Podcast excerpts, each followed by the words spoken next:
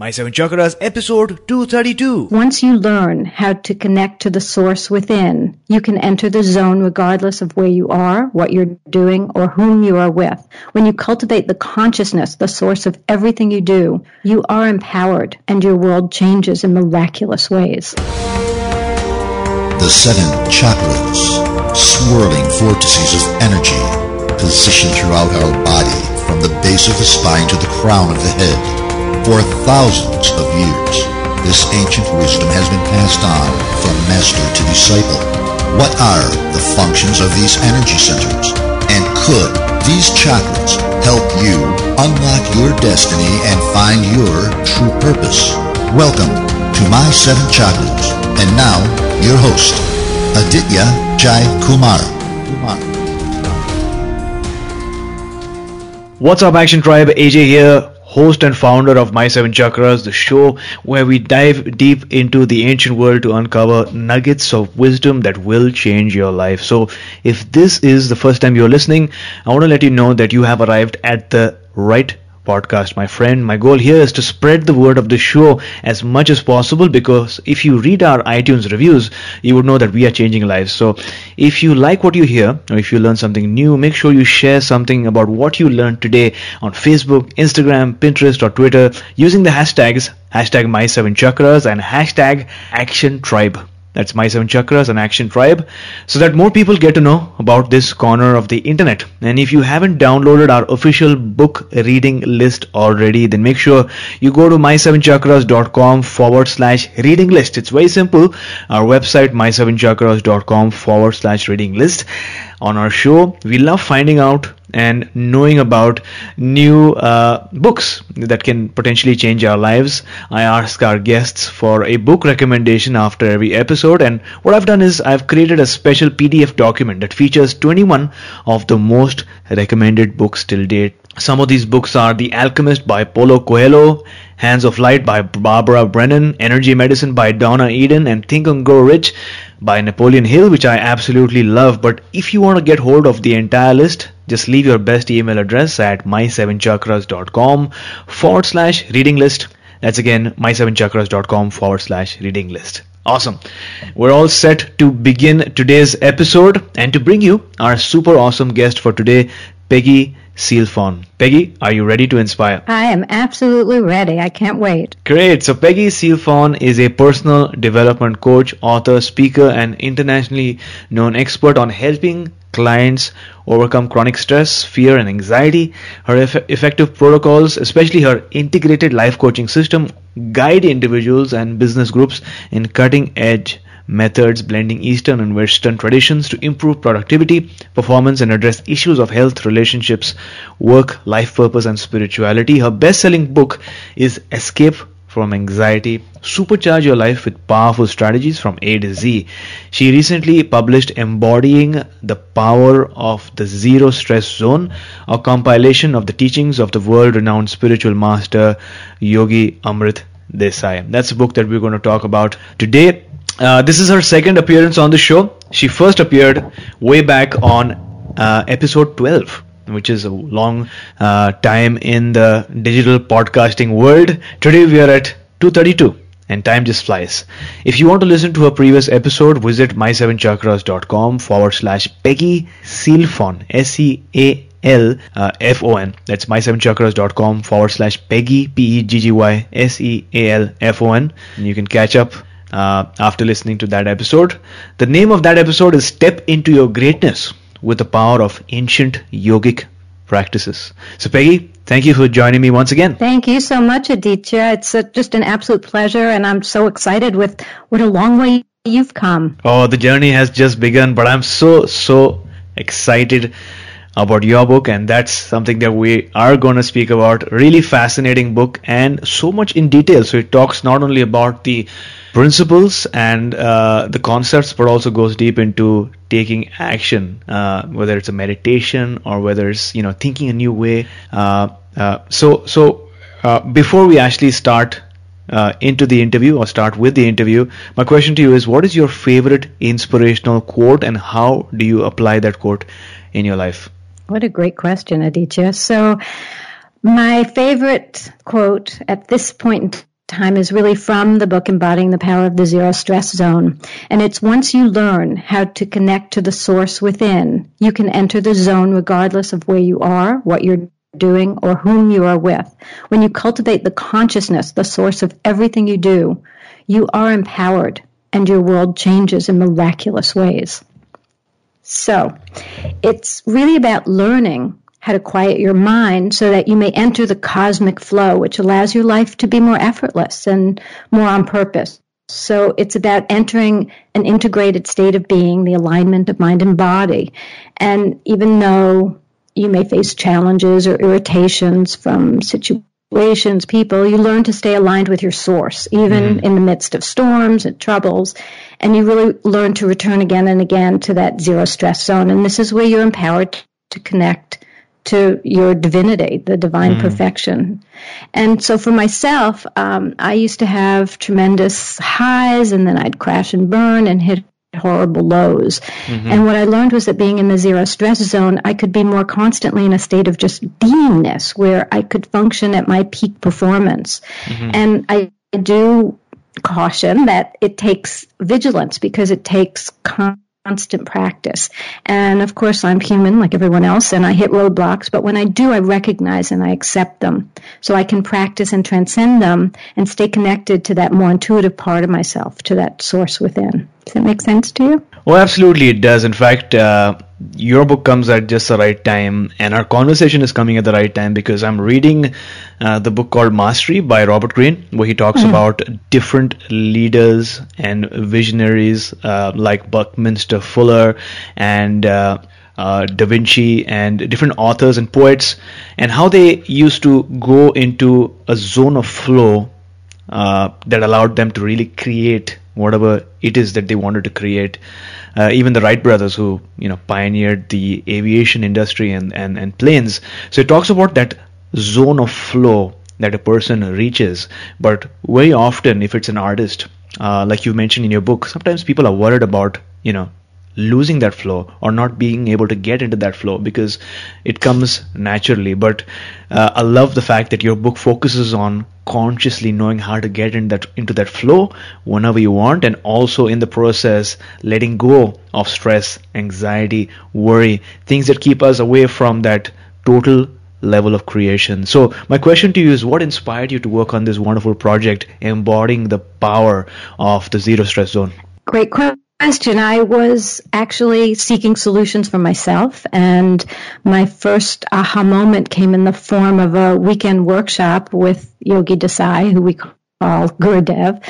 And through his teachings of the I Am, the Integrative Amrit Method, I was able to connect to a place within myself and experience this sort of recognition and this reconnection. I felt this ease and this contentment, but it didn't last.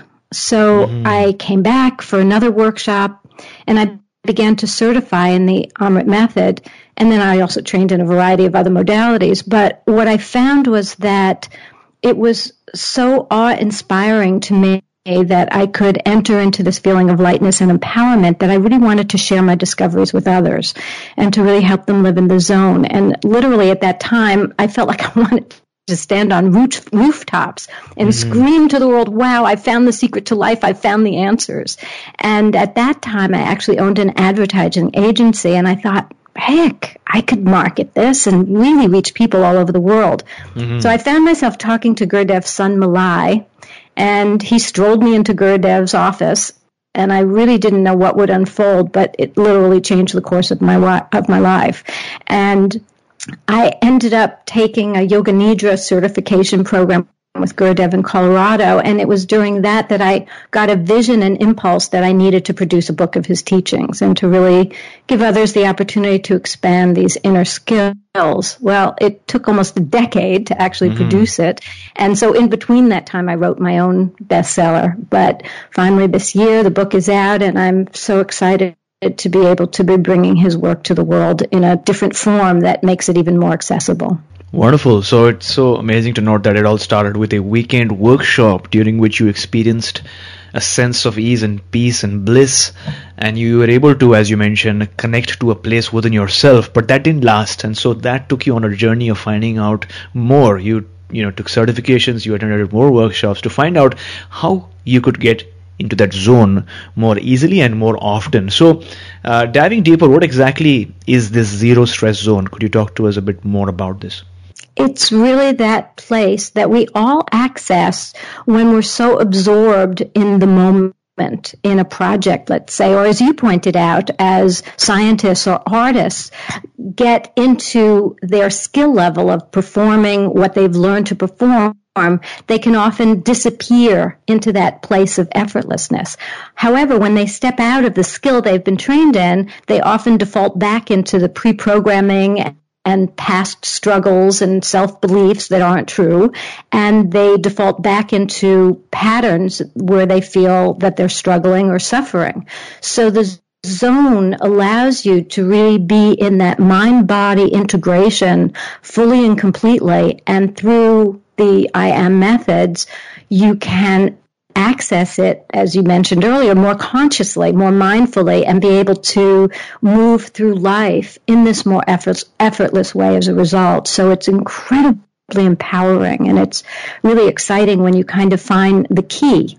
And that's what this book helps provide to the reader. Wonderful. So it's a place that we get into, a place of effortlessness and ease of creating or performing, a mind, body and spiritual integration, as you mentioned so wonderfully. And sometimes when we get out of it, when we get out of that zone, we get back to maybe some level of suffering or stress or worry or these emotions that keep us back from being in the zone. So let's take a few steps back now. What are some causes of stress according to your experience? I think your listeners probably know that better than anyone. We have so many stresses in our lives today. We are overwhelmed, overloaded. There are so many frustrations, fears, anxieties. And sadly, we're seeing anxiety levels in children as young as 6 and 7 years old. So all of these external influences create triggers within our bodies, our minds, that trigger these emotional confluences, if you will, that put you into a fight or flight response. And there's so many triggers for that today that it's really important to be able to step back and really learn how to be in that zone so that you're not just buffeted around. Most people just feel like rag dolls going through their lives, and it's painful. It's not comfortable. It's not productive. You lose touch with your creativity, with all the divinity of who you are. You can't even see that because you have all these filters and obstacles that camouflage it. So it's wonderful to be able to really have a protocol and a strategy for accessing it on a regular basis. Got it. So I loved your definition of the process of, or actually what happens, right? So it's these external influences that are around us in society, in the environment, in our surroundings that create those triggers that affect the emotions in one way or the other, right? And because it's external, sometimes we might have that feeling that we have no control of what is happening externally, and that puts us in a fight or flight response. And the challenge with that is, I'm guessing that when it happens on an ongoing basis, fight or flight response, it affects our emotions and hormones in a way that is detrimental to our health. Now, absolutely.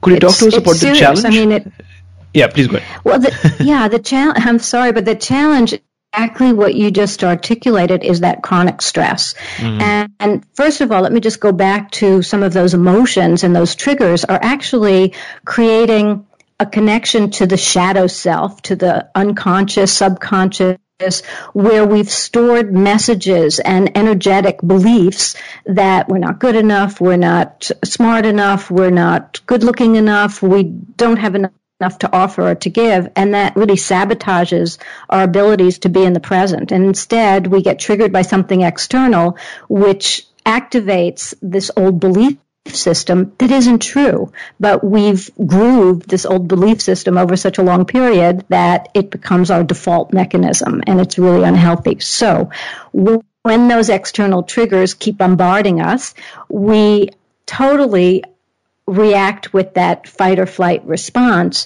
which activates all these hormonal releases that speed up our heartbeat, that speed up our breath.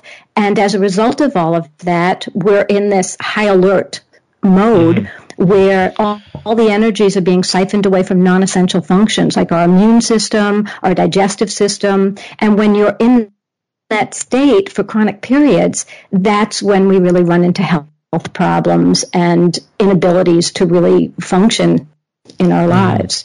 It's extremely depleting and very, very stressful. Got it. Now, in your book, you outline some techniques, some methods to cope up or to deal with this level of stress. Not only that, to move beyond that and get into a zone of being, as you put it. But what are there any challenges with the traditional methods of dealing with stress that we have these days? Is there any challenge with the current way that people might be doing or trying to overcome stress? That's a great question. And I think a lot of people feel that when they're stressed, they need to relax. So they choose relaxation methods like watching television, reading a book, having a drink. And these are very superficial. And they just take you out of that stressful moment for a moment, but they're not long-lasting. So it's really not getting to the source of the problem, the source of the stress-producing energies. And that's counterproductive. So it's not that it's bad to do those things. It's just that on an ongoing basis, they're not going to give you the sustainable relief that you're really seeking. Got it. So it's like a short-term solution. You feel that just this phase of relaxation might help solve the issue, but the issue is definitely deep down. It's more of a root cause, and unless you're able to address that, it'll keep surfacing. And you know, your bouts of a Netflix break, or maybe just reading a book, or maybe just taking a walk, which might be beneficial, might not actually solve the problem on a long-term basis. Now, at one point, you got yourself certified in Yoga Nidra, right? You mentioned Yoga Nidra. For those who are new to the world of yoga, what is Yoga Nidra? Yoga Nidra is a very powerful yogic methodology that means yogic sleep.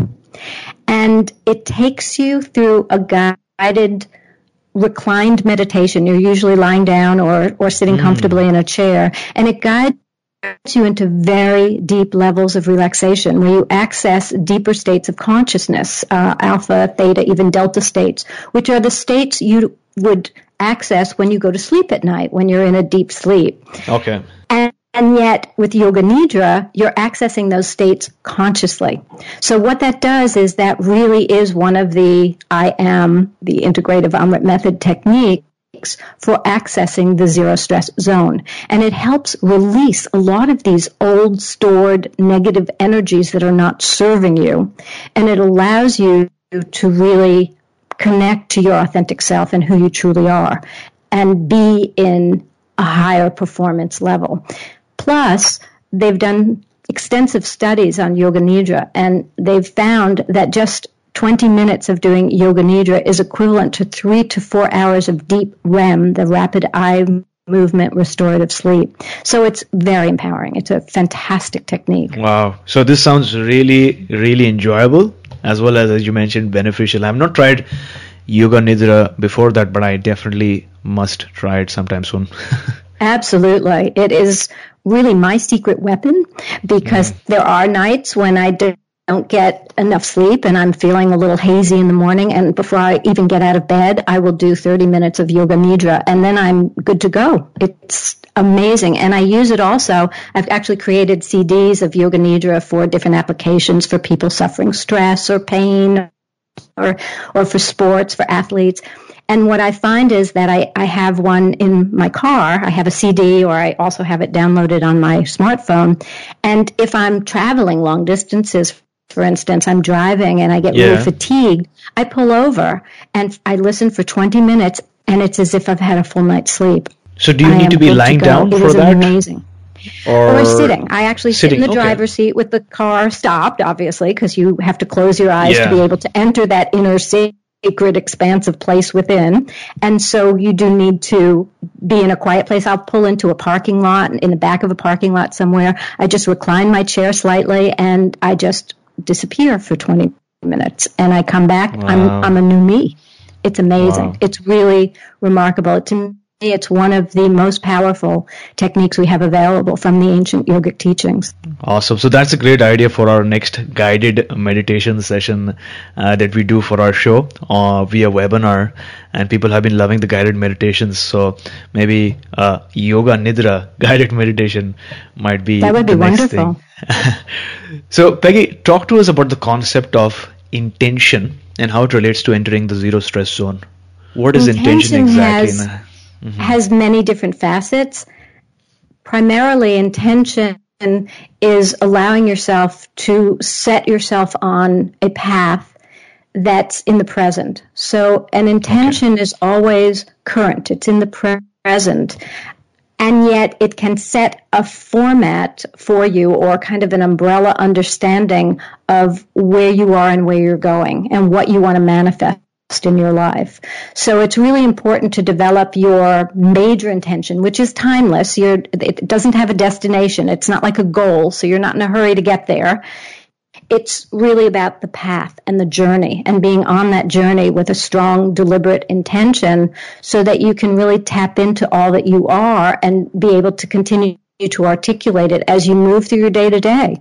So you can have a primary intention that is really for your life, and then you can have supplemental intentions that help feed that primary intention. So for instance, if you're having a health issue right now, getting healthy and being in alignment may not be your life intention, but in the short term, it is your intention in order to be able to embrace your life intention. Does that make sense to you? Oh, absolutely. I mean, just the word intention I'm finding is so powerful these days. A couple of years back, the word intention might seem very straightforward, right?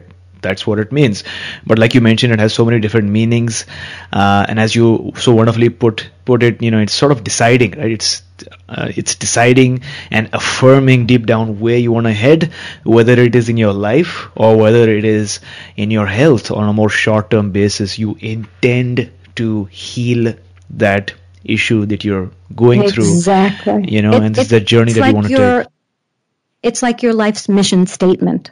Got it. And so in order to fulfill that life's mission statement, there may be supplemental intentions to keep you rooted on your path. Got it. Now, Peggy, chapter 2 of your book is titled The Energy Body Empowers You. So could you talk to us about this concept of the energy body empowering you or me? That's also a very deep question. Your energy body is part of your whole and part of cosmic intelligence that connects us to everyone and everything, connects us to the divine. And so your energy body stores a lot of your life experiences.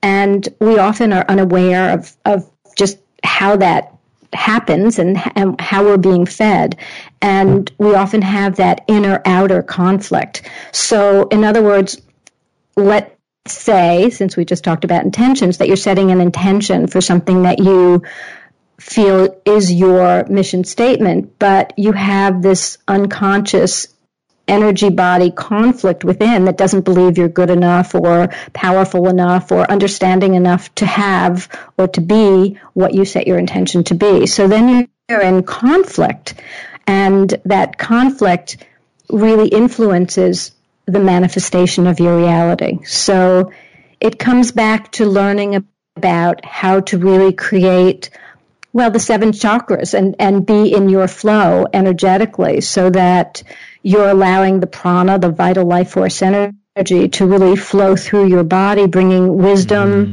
innate understandings, and a connection to all the wisdom of the universe. Wonderful. Thanks for sharing. Now let's talk about meditation. And in the book, you talk about the quantum breath meditation. Talk to us about that type of meditation, and how is it different from the others? Good question. The quantum breath meditation is another powerful I Am technique that allows you to really enter into a more expansive source within yourself. And what's unique about it is most spiritual practitioners jump from thinking to just being, and that's a really big leap. And the quantum breath meditation meditation takes you from thinking and doing to feeling. You have to feel the energy bodies, the energetic flow, the prana moving through, and then be able to enter that state of being. And the way it's so powerful is that it works with a third eye integration. And as you know, the third eye is that integrated state where mind, body, heart, and spirit truly come together in union, in oneness. So this quantum breath meditation allows you to really bring your energies together in this incredibly empowering way and to really enter that deep source within yourself where your truth lies. Wow. So this is really, really useful and powerful, because you mentioned this meditation, quantum breath meditation, helps the person access this state, this source within themselves. And instead of, jumping directly to the complex way that maybe yogis and, advanced meditators do, they go from thinking to being.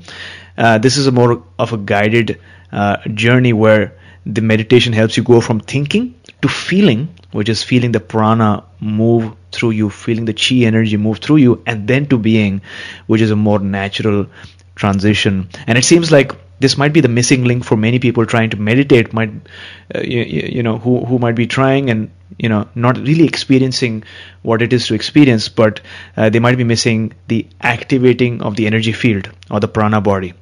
Is that correct? Right. Exactly. And that's the whole point, is that we have these physical bodies, but we are spiritual beings. So it's allowing yourself to enter into your physical being and feel it and understand it and notice how the energy is maybe vibrating or pulsating, or you feel coolness, or you feel heat, and just entering into that awareness about those feelings, because it is that experience that allows you to connect to the divine and to connect to that source within. And what I've found with the quantum breath meditation, even though it sounds like a mouthful, it actually has allowed practitioners to enter into that zone much more easily. I find veteran meditators tell me that they've gone deeper with this technique than they've ever gone before. And people who have never meditated, who've said, I can't sit still long enough, I can't focus, I can't do this, I can't do that, I find that they enter into it. And I use this a lot with my clients, and especially I work with a lot of corporate clients. And so for them, I don't call it the quantum breath meditation. I call it the productivity pause, because they understand that. And it really allows them to take this opportunity to really get quiet and to allow themselves to be in a more intensified place that is where they live, is where they reside, and they've lost connection with that. I think so many people are disconnected, and this is an opportunity to really reconnect, and it's so simple to do. It really is. And I have to tell you, when Gurudev first taught it, he required that you be initiated. And to be initiated, you had to sign an agreement that you would practice this technique every morning and every evening for 20 minutes. And that was intimidating. Some people actually would leave. They didn't want to do that. They couldn't commit to it. And what I found was, as I got more involved in the work and in doing this book and so forth, I actually did an event with Gurudev in my community, and had over 350 people who came to this weekend workshop. And I knew that when the end of the workshop came, I could see how so many people had shifted and were feeling so transformed.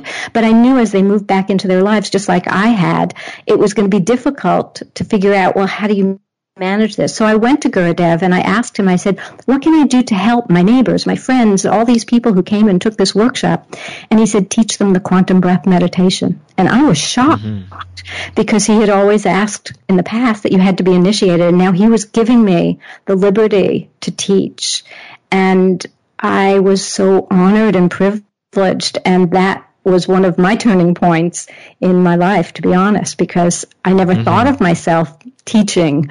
I had an advertising agency. How was I going to be a yogi eeny, and yet his words and his encouragement just set me on that path. Wonderful, wonderful. So you mentioned that you had 350 people arrive for that workshop? Yes. That's awesome. So 350 is a large number, in fact, especially if you see 350 people in front of you, right? So I think in the digital world, when we see the number 350, it might seem small because you're always wanting to be the best and the, you know, most or have the largest following or whatever. But when you see 350 people in front of you at a workshop, that's immense. So did you expect that there would be 350 people, or? Absolutely not. I thought maybe we would have 100. It was the first time he had come to Southwest Florida to teach. And I did have an advertising agency at the time, so I did market it, but I never expected that kind of turnout. In fact, at one point, I felt that I needed to turn people away, that I couldn't accommodate them. And I remember Gurudev saying to me, no, do not turn anyone away. Whoever wants to be here, we will make this work. And it just kept getting bigger and bigger. And it was really a heady experience in that I knew that so many people were sort of touching the light and touching access to so many things within themselves that they had denied and detached from for so long, and I could see it in their faces. I mean, it was amazing, the sort of curiosity that they arrived with, and the pained faces, and by the end of the weekend, how they had clearly transformed. It was palpable. It was really a remarkable experience, and that was also what really motivated me to explore more of this and to even hone deeper into the essence of what this was and why I wanted to do this book. Wonderful. So I love the type of words that you're using today, very empowering words like explore and curiosity, which are two words that I try to live my life by, exploration and curiosity. And the book that I'm reading right now, Mastery, it says that we all start our endeavors or adventures with a sense of exploration and curiosity, right? Which help us drive our lives through a sense of intuition. But over time, as you get more and more siloed or regimented and more into the operational side of things, we move into logic and analyze what is possible, not possible. And so I try to go back into that sense of curiosity and exploration every time. And that really energizes me completely. So thanks a lot for sharing that, and I'm sure the people who arrived at your event had that sense of curiosity, or maybe they reinstilled that sense of curiosity so that they could feel like a child once again. Now, Peggy, you stressed the importance of focusing on the third eye while meditating, and you spoke about that a couple of minutes back as well. So why is it so important to focus on the third eye while doing this type of meditation? That really is the crossroads of physiologically so many of our connections. The third eye chakra is our connection to our higher self, and by using our focus in that way, energy follows attention. So it really allows us to activate the dormant healing capabilities in our body, our inner creativity, our expansiveness, our infiniteness. It is a powerful place. And to me, that is what makes the I Am meditation technique so powerful, in that it gives, you know, in our busy, crazy world, people have difficulty focusing or staying on task. There's so many interruptions and distractions. And this allows them to have a focus that's incredibly productive in terms of connecting to that inner spiritual, powerful, expansive self that they are. Got it. Now, one of the most popular questions I get from our listeners and our community here on My Seven Chakras is, how do I go about activating my third eye? And I know that we don't have that much time today, but what advice do you have for someone listening to this episode right now who might want to activate or decalcify or energize their third eye? The first step is really to get quiet, to be in a place, not necessarily, you know, I think a lot of people feel like they have to have a special room or a special place. I think as you master this, you realize you take this with you. It's always available to you. And so it's really about quieting your mind. We have such busy monkey minds with thoughts passing through so ferociously that we don't have time to make that connection. So by quieting the mind, we're more able to have that focus. And one of the ways that can help quiet the mind and quiet the stress response, the fight or flight response, is by doing some deep breathing, some really slow, deep, rhythmic breathing. And that allows us to literally signal our nervous system to quiet down. And by focusing on the third eye, it allows us to not focus on all the thoughts or all the other things that we're being distracted by. So it gives us that intention of a focus that is so extraordinary in terms of how it allows us to really be more fully present. Wonderful. And to me, the third eye represents the eye of the storm. You know, there might be so many things going on in our lives around us, in our emotional body, emotions that we are feeling, whether it's fear, worry, anger, resentment, or whether it's in our mental body, thoughts that are always nagging us and worrying us, thoughts about the past or what might happen in the future. But when you are focusing on the third eye, it is as if your consciousness gets right in the center of the storm, where it's peaceful and calm, even though there is a storm going on around you. So thanks a lot for sharing that perspective. Peggy, what exactly is the ego, and how does it serve us, and in what ways does it do us harm? It's a really good question. The ego is our protector, and it's kind of connected to our primal brain for survival. And the ego is fed by a lot of the pre-programming, the messages that we get as children or as we're growing up, messages that sometimes can be self-sabotaging and can be destructive. And oftentimes the ego becomes the ruler of our being. And when that happens, we lose connection with our true selves, and the ego takes over. And so the ego has an important role for our survival and to keep us out of danger.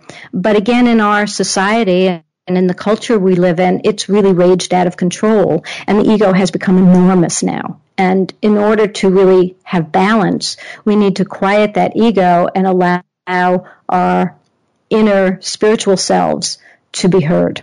And the ego tends to block that. So it blocks the prana, it blocks that energetic flow that keeps us healthy, that allows mind, body, heart, and spirit to stay connected so that we can really be performing at our peak. And so the ego can create a lot of conflict, a lot of negativity. So it's helpful to quiet the ego by becoming present and by learning what we call, well, Gurudev calls witness consciousness. So that's a form of mindfulness, of really being present and seeing what is as is, instead of reacting through the ego, through that ego consciousness of distortions, which aren't real. If something feels really hot to you and you're uncomfortable and miserable because it's so hot, it's really not good or bad, it's just hot.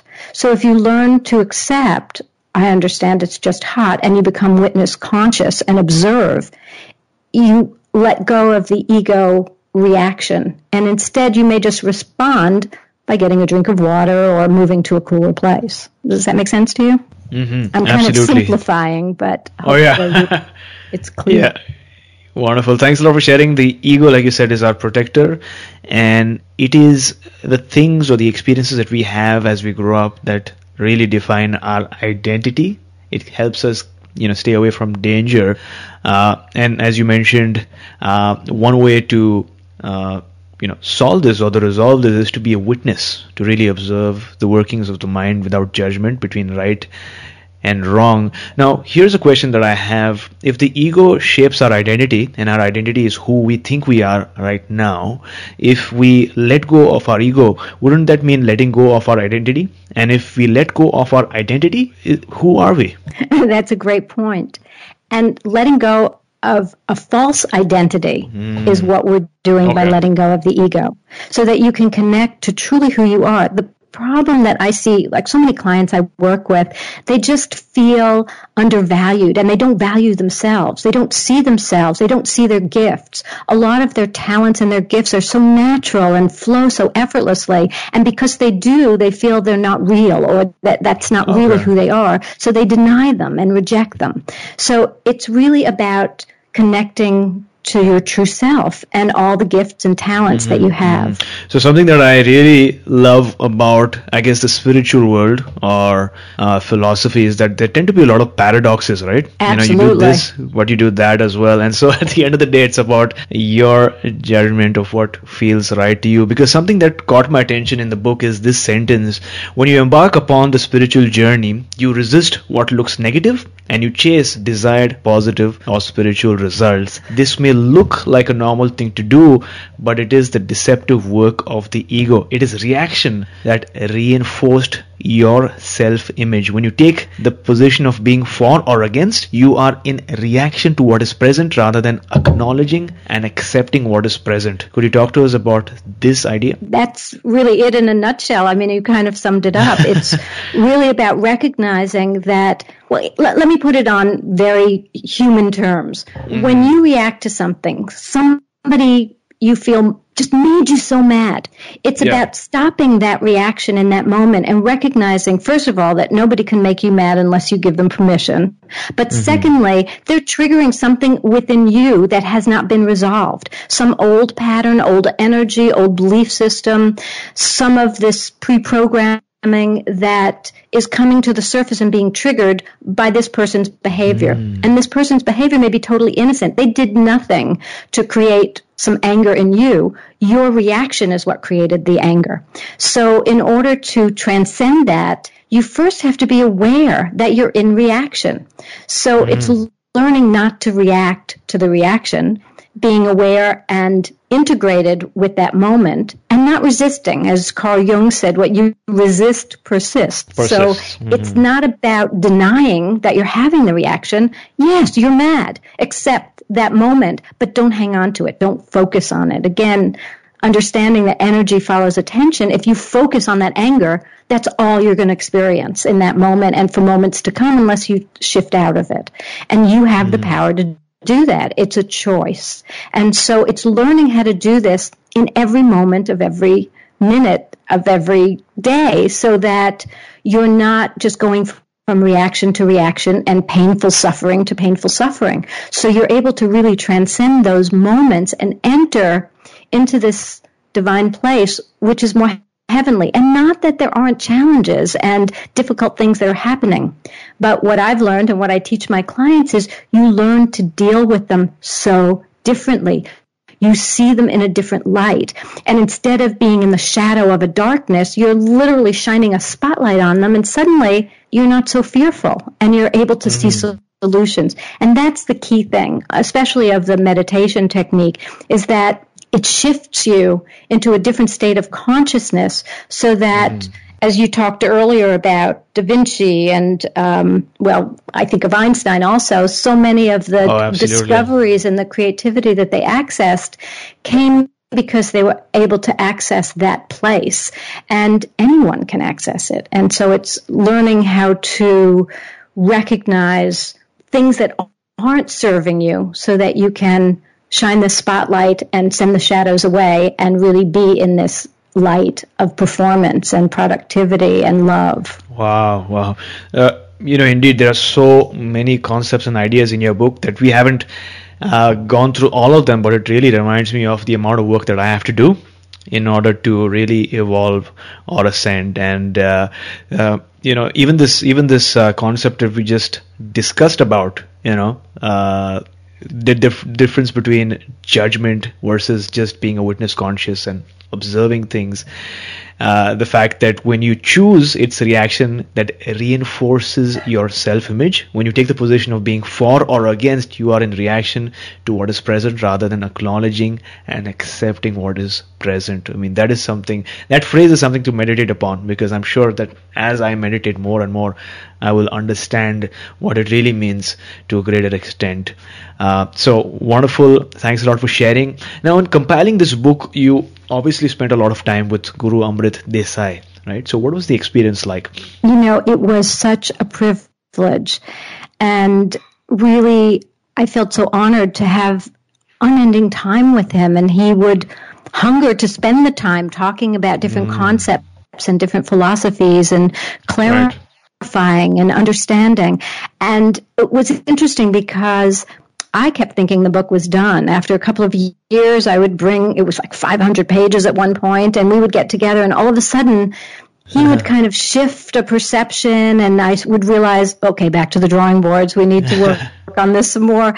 And it literally took 9 years to produce it, but it was, I felt like I was in a different dimension. Every time I was with him, I felt like I couldn't sleep, I couldn't eat. The energy was so profound. He's like a tuning fork, and he has that energetic connectivity to a whole other dimension. And as people are around him, they sometimes feel fatigued because it's so stressful moving their energies to his level. And other times you just feel so, you know, high on it. It's almost like you're taking drugs, only there are these internal drugs that you're releasing, this internal pharmacy of activity. And it's so exciting and energizing. And I just found so much information of the wisdom of the universe, of the truth of existence through my time with him, and I continue to. He's extraordinary. Got it. Now, here's a question that I have for you. Obviously, this was a project, and you worked on it, and as you mentioned, every time you would bring it to Guru, he would maybe raise another a point, which would take you to another space, right? And say, okay, maybe there's some more work to be done, and you maybe you went back to the drawing boards and improved or iterated or enhanced the book, so to speak. So, what did you learn from this project in terms of thinking that it might take X amount of time, but then it gets elongated, right? So, was there some thoughts that you had to go through in order to finally realize this project? I'm not sure if that's a great question, actually. And I learned yoga. I learned yoga in a far deeper way. And I learned that yoga is really part of life, and it is part of our existence. And I learned how to be in the cosmic flow, because I'm a very... my origins, I was a type AAA personality, so I was go, get it done.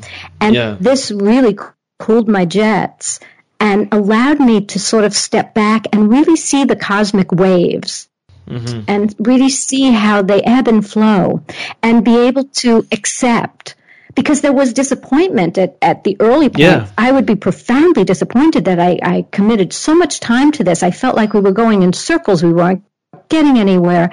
And what I was discovering along the way was that part of the time that I spent with him was to truly deepen my understanding of the work.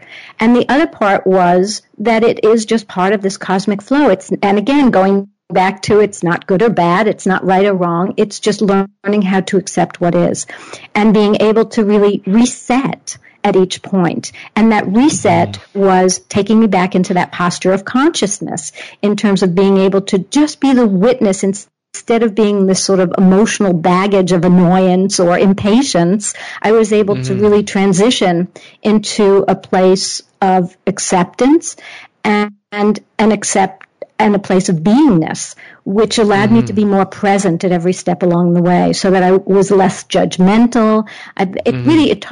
Talking to you, I realized just how much it really did teach me, and lessons that I use now, not only in my own life, but working with other clients and corporate groups, how much I bring to them. And it's a really sacred place. And it's, for some people, you know, especially in the corporate world, they think of some of the things that we're talking about as woo-woo.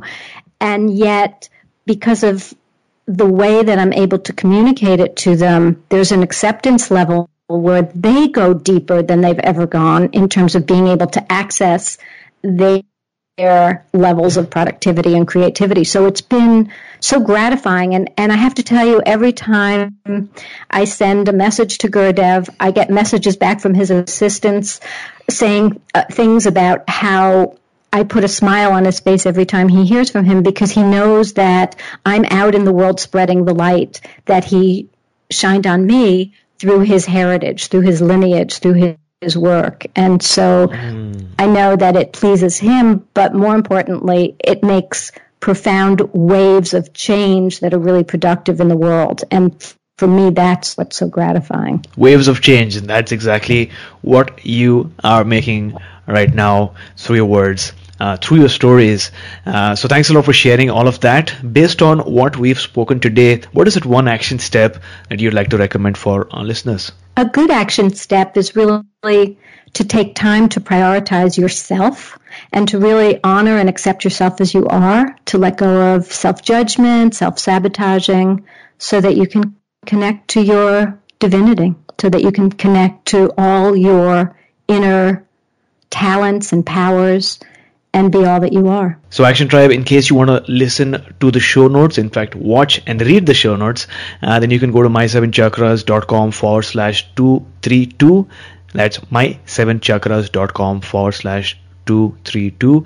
And before we move on, a word from our sponsor, Gaia.com.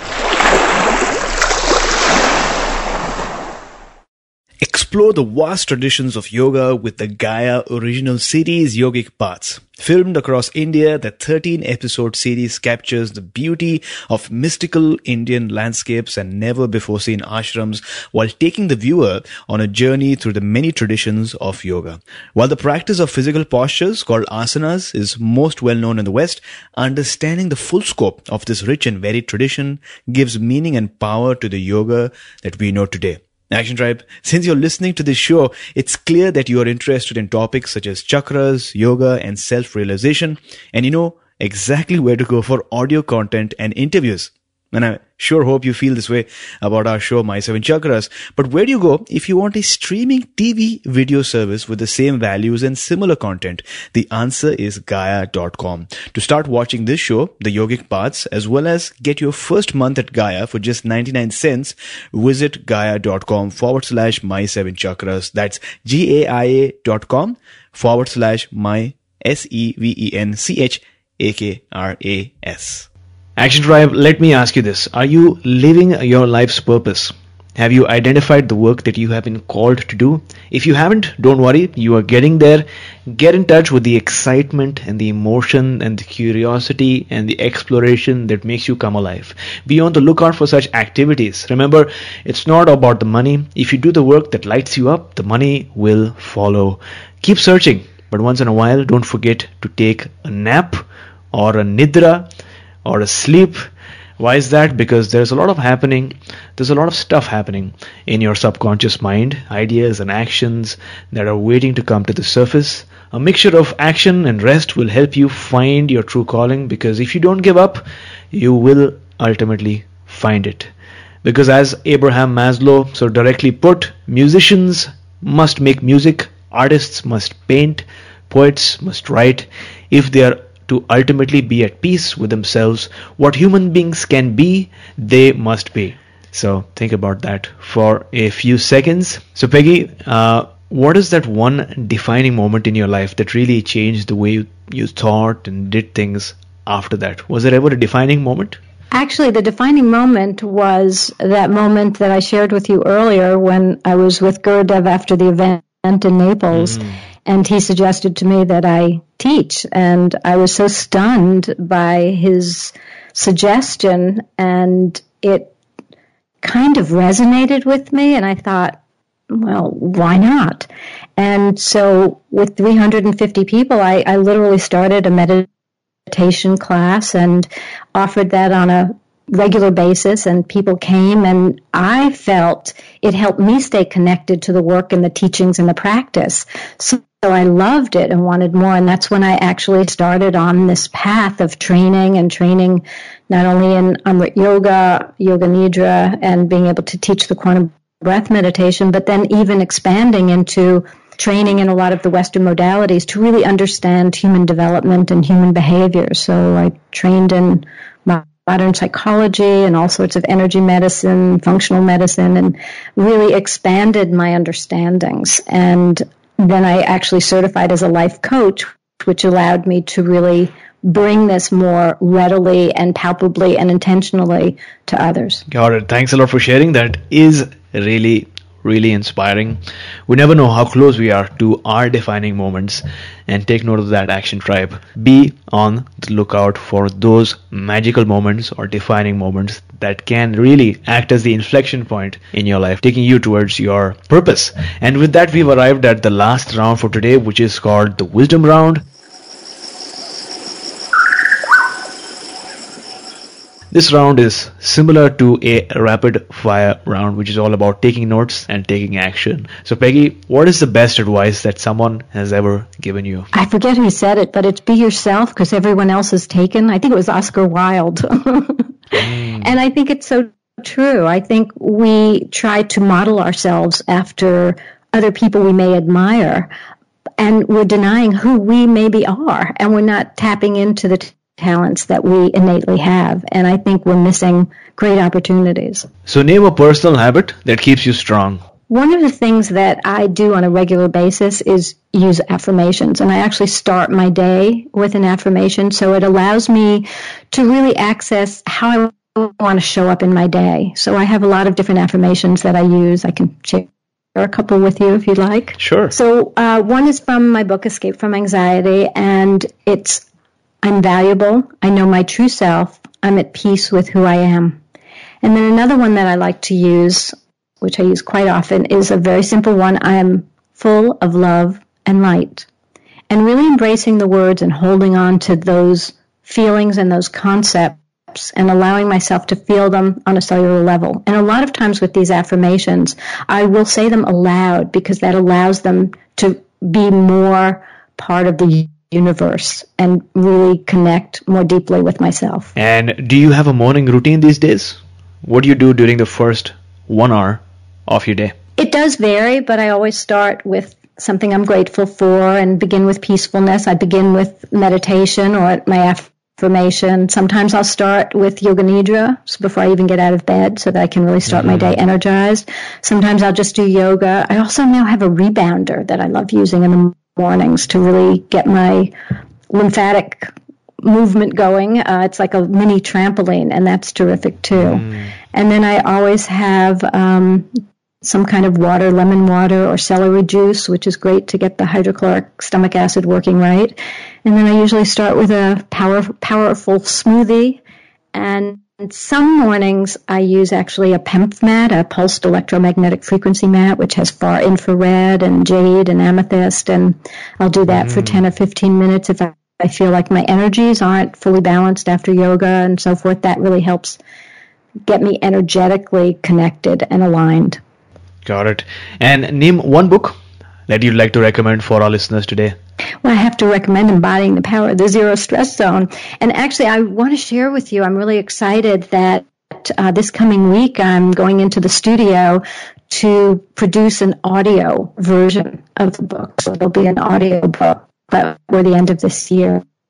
So nice. I feel this book, I'm really excited to provide that. And I'm working with an extraordinary, talented musician who's going to help me do the So the book to me, again, really just gives you amazing techniques to be able to enter into your true authentic self. And I just think it's really about the truth of existence. And it's really important that each one of us delve into who we are so that we can really help make the change in the world that we want to see and influence our sphere of influence in ways that are really life-changing for everyone. So Action Tribe, I know how much you love our book recommendations, and I know that many of you purchase these books as soon as you hear them shared on the show, and that's why Audible.com is offering Action Tribe one free audiobook download with a free 30-day trial so that you can check out this service.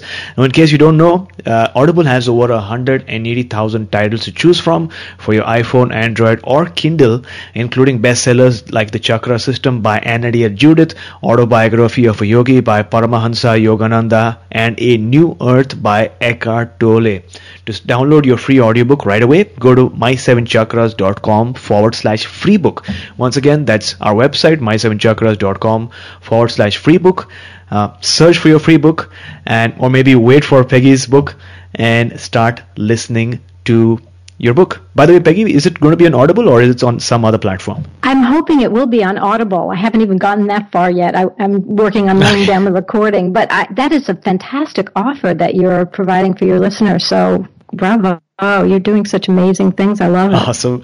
Yeah, absolutely. Because most of our listeners, many of them listen to the podcast while commuting, right? Traveling, or whether they're in their cars or outdoors, and not really focused on reading the book. And that's why I myself love these books, audible books, because you can listen to them. And in most cases, many cases, the author himself or herself is reading out the book to you. And so it's really, really convenient, especially for podcast junkies.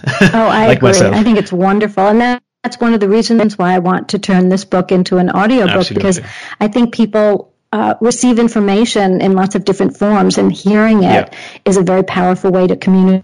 Absolutely. So Peggy, thank you so much for joining me for the second time. It was amazing having you here and learning about your book and the stories that you shared today. Before you go, tell us one thing that you're grateful for, and also tell us how we can find you online. Well, first of all, thank you, Aditya, because you are doing just amazing work, and I'm really grateful to be part of this and to be part of the tribe. So thank you. I'm personally grateful for a really loving, secure relationship with a man who is funny, generous, entertaining, and very caring. And to me, relationships are so important, and it takes a lot of nurturing, a lot of presence and beingness, and I'm just grateful to have the opportunity to grow within this secure, wonderful relationship. And again, I'm grateful for you and your show and what you're doing. I'm just impressed and excited and what you're bringing to the world. So thank you, thank you.